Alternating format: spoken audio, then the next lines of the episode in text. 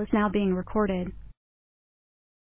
We are SC Podcast. Garry Paskwietz joined by John Mazur. John, we're here uh, each week to talk about the USC quarterback position.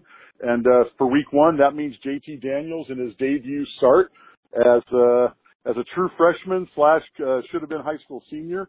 But let's just get started at the top and give your overall impressions on what you saw from number 18 last Saturday. Well, Gary, um, you know, if, if any quarterback in the country would take the opportunity to uh, play UNLV, be able to throw the ball 35 times, um, uh, be given a bunch of empty backfield sets with five wides, and uh, have your your All-American uh, high school receiver in the starting lineup with you. Now, any quarterback would take that, let alone a freshman. So I think the setup was great for his first game and coming in with such high expectations and really what should have been his first start of the season at Mater Dei. So um, I think the overall uh, surpassed expectations, even lofty expectations. Okay, and that's saying something. Let's consider some of the things that did happen. He, uh, you know, uh, Toa Lobendahn, the senior center, not available, so going with a redshirt freshman in his first game action as a Trojan uh, in Brett Neilon. And uh, some unusual performances early in the first uh, half from uh, Tyler Vaughns and Michael Pittman. Normally extremely dependable, and on this day it just just just wasn't their day. Uh, but I think I think he overcame those things in a very quick fashion. Uh, I like the fact at the end of the first quarter when things weren't really going well, what does he do? Three straight passes to Amon Ra. Like you say, that comfort blanket that was there for him just immediately got to that. How do you think he handled things when he got out there at first and, and things were a little rocky? Well, yeah, I mean, he's, there's so much going on. I mean, it's not just a, a simple, uh, comeback route to Pittman or, or finding, uh, finding Vaughns in, you know, over the middle. It's, it's so much more. It's just getting, just getting comfortable with the whole setting. And mm-hmm. really, um, I think some of those passes should have been earlier. Just get some completions, get some confidence, maybe a screen pass, just something early on. Um, um, cause that's only one, you know, he's only going to face his first series once in his whole career, right? So, um, and, and boy, boy, boy, did he get a gift on his first series with great field position uh, after the great field position, first play of fumble. I mean, what what could you want, right? But I, I think that, I, and, you, and you can sense the crowd. I don't know if you said the, the crowd was just on the edge of their seats uh, on that first, just just breathlessly waiting for something from him.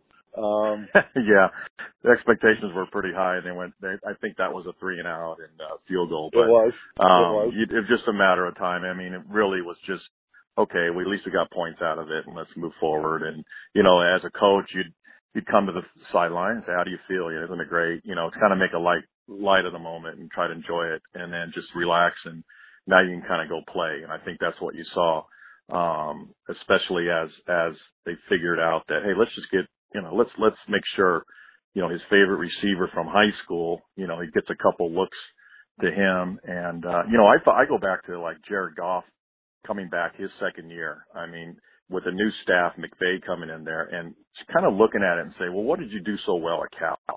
You know, you had this miserable so well with St. Brown at Mater Dei. You know, what what could we put in that really gives you some comfort if we go to that? and I and I got to give him credit for doing that because later in the game you could tell those weren't the first times he's thrown a, a post route to, to St. Brown or a or a slant out of the slot. So very comfortable routes for him. I always remember Norm Chow with Leinart. That was uh, oh you know get, get him start get him a couple quick easy passes to start off with, just something that he's comfortable with and uh, and it obviously worked. Let me ask you just on. Well, that's what I did with. I mean, that that was a Norv Turner thing too. I had Norv Turner as a okay. Coach, so he was he was very you know when you get off rhythm, you know you have you're struggling, kind of going through some series where it's just not. Let's let's let's get something in there, no matter what it is, even if it's not uh, the yardage we need to get completions because just any completion builds your confidence, and then you start feeling. Mm-hmm.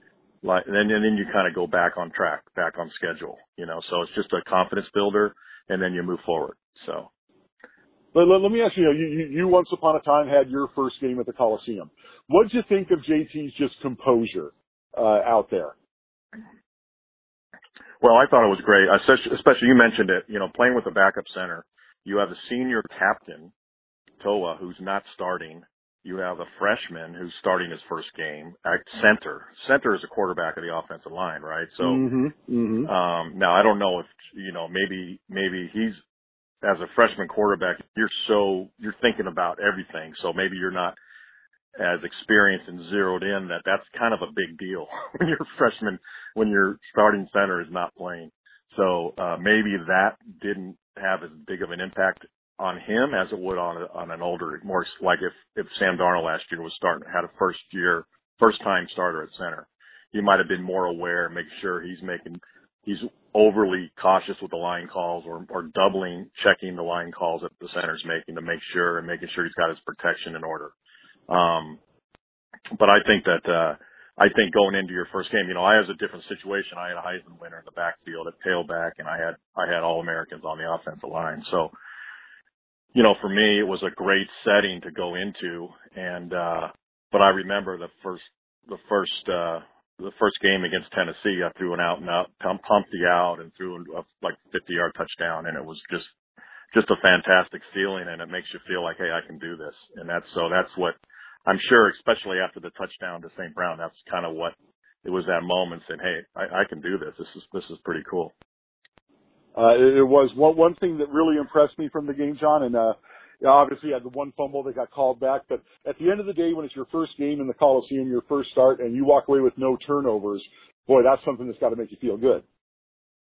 Yeah, and and really the the offensive unit too. I mean, I don't believe there are any fumbles either. So no, no, the, the whole offensive unit, not just you as a quarterback, who you know everybody was criticizing Darnold last year for that. Well, didn't hurt his professional aspirations. no, no, it didn't. but, but no, it didn't. Everybody was concerned about that, but um, you know, that's I don't know. Everybody gets overly concerned about quarterback turnovers, but if you're trying to make plays, they're just going to happen. So relax, people. You know, you got a if you got a great talent back there, he's going to make more than make up for it over the long term. So, um, you know, I was more impressed that the whole offense did not did not experience you know kind of bonehead plays or or there weren't any moments where you said, "What are we doing?" You know, and uh, that was more impressive, especially with the starting center as a freshman and a starting quarterback as a freshman.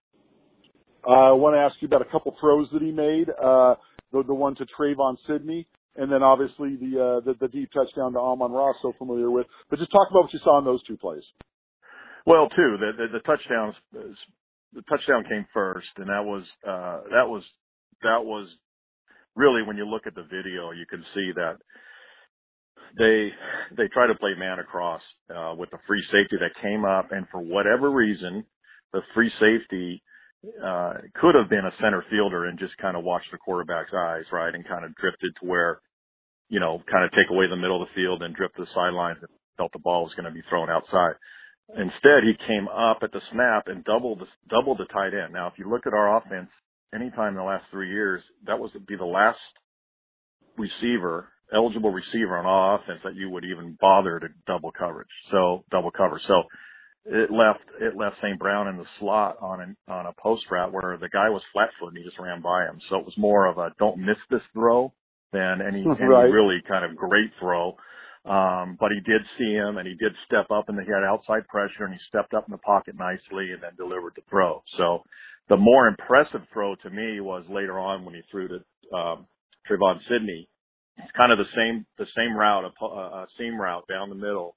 And the safety came up, did the same thing. He covered, he covered, they double covered him, but he kind of laid the ball inside a little bit. Uh, Sidney had beat him, but it was still, if he underthrew it, it could have been picked. So he laid the ball inside a little bit for him to kind of adjust to it. And I thought that was a really impressive throw. Plus, he not only stepped, he really didn't step up in the pocket. He kind of had some some squishy uh, protection, and he kind of slid. He thought about leaving. I could tell he thought about leaving and escaping the pocket, but he caught himself and st- stood up and then found Sidney. So I thought that was very impressive uh, pocket presence that this early on in his in his tenure. And then let me ask you this: on, on the WeAreSC message boards, there is uh, there, there is one. I don't want to say if you want to call it a critique, but uh, several posters mentioned it, and that is the thought that JT may have locked on to his first receiver, and you're saying there's a real good reason for that. Well, I, I really hate to to to disagree with the message board people because that, that could come back to haunt you. but uh, I, I do understand that you know people. The one thing I hear this a lot, you know, and, and people have to understand coverages before they make those statements. You have to understand that in zone coverage, the coaching point, in zone coverage, every man in the defense, the defensive secondary has an area they're responsible for. And their eyes are on the quarterback and they're feeling the receivers. Like if one's coming into their zone and they're reading the quarterback's eyes. In man to man, you're covering, your, your eyes are on the receiver. You're, you're mirroring him. So if you lock into a, I can lock into a guy all day long if he's running a comeback route. I mean, I'm just waiting for that I'm waiting to anticipate the break so I can put the ball out there in the right spot. So that doesn't matter. Where it matters is if the guy's running a post route and he's got man coverage and you have a free safety that's kind of, he's playing zone. Then you have to kind of work the safety away with your eyes a little bit and then come back to the guy, to the man coverage. Um, so that's where it could be a concern, but I didn't see that being a problem, um, in this game. I will give credit to some UNLV players. There was that fade route in the uh, in the tunnel end zone, uh, left left side of the uh, tunnel end zone, and um, I think it was the Pittman, and the guy just made a great play. He went up and mm-hmm. and uh, battled him and made a great play. So it was a great throw. Uh, yeah, should have Pittman came down with it. I don't know. The other guy was right there, up with his hands right at the ball. So, um, you know, there was some great. Give give UNLV some credit. They made some great play on a few of those balls. Okay, and then let's uh, let's end this talking about Stanford this week. Uh, the opponent quality goes up. Anything you might see uh, another step up in what the coaches allow JT to do, what they might have him do uh, in this game? Yeah, well, I think I think after looking at those two balls, uh, the one to Sidney and the one to St. Brown for the touchdown, you're not gonna. They're gonna. I think I think you have one game of tape now, and you're saying, okay, this guy can throw the deep ball, so you're not gonna necessarily um, you can still get man coverage and you can still run those routes, but you're to have better safety play. Um, both of those ball, both of those plays did not have good safety play, so you're going to have a better look. Maybe some two cover two with two safeties. You're going to have one that's really playing it as he should play the position. So, so that'll be something that you'll see, especially the next two weeks. Um, and then I, you know, I, I hope we use the run more to set up the pass then it seemed like this last week we used the pass more to set up the run because the, the run got going later. And, uh, so I, you know, I think we played a little bit more like you should as far as the sequence of plays go and the, the sequence of how the offense works throughout the game. Um, don't put so much on your freshman quarterback that early. I think we did it a little more against, uh, UNLV just to, because you could and you can get them some fast experience. So, mm-hmm. um, I think you're going to have a little more strategic back and forth here um, the next two weeks. Uh, Stanford, I want you know against San Diego State, they didn't look like a world beater Stanford team. However, that's what Stanford is. They start slow and they finish strong usually until maybe they get to play us again or the bowl game and you know they're beatable again. But they they tend to really adjust well throughout the season. Shaw does a great job of that. Um, and uh, they'll adjust from week one to week two. They didn't play a good quarterback last week. San Diego State did not have a good quarterback, so the rush got to them. Um, that's the other thing. I don't think we saw a good rush or good pressure last week, and we'll mm-hmm. see that this week. So we'll see how we respond, both both JT and both offensively, how we uh, respond scheme wise. I think more screens. I love a screenplay. I love a great screenplay. I don't think we ran that well against UNLV, so I'd like to see some improvement there. And, um, and we got three back. We got three back game was, yeah. yeah, yeah, exactly, exactly. Use them. I think. I think that was another point I was going to make. I think I like to see our our our backs more integrated into crucial plays in, in the passing game, not just check offs or swing passes occasionally as a last mm-hmm. resort, but really utilize them out of the backfield running routes, whether it be short, cut, hook up, in or out, uh, wheel routes. I mean, um, together with our receivers, that's just one more you know, guy they got to worry about that can catch balls. So, um, I think we will, I'd like to see us get better at that too.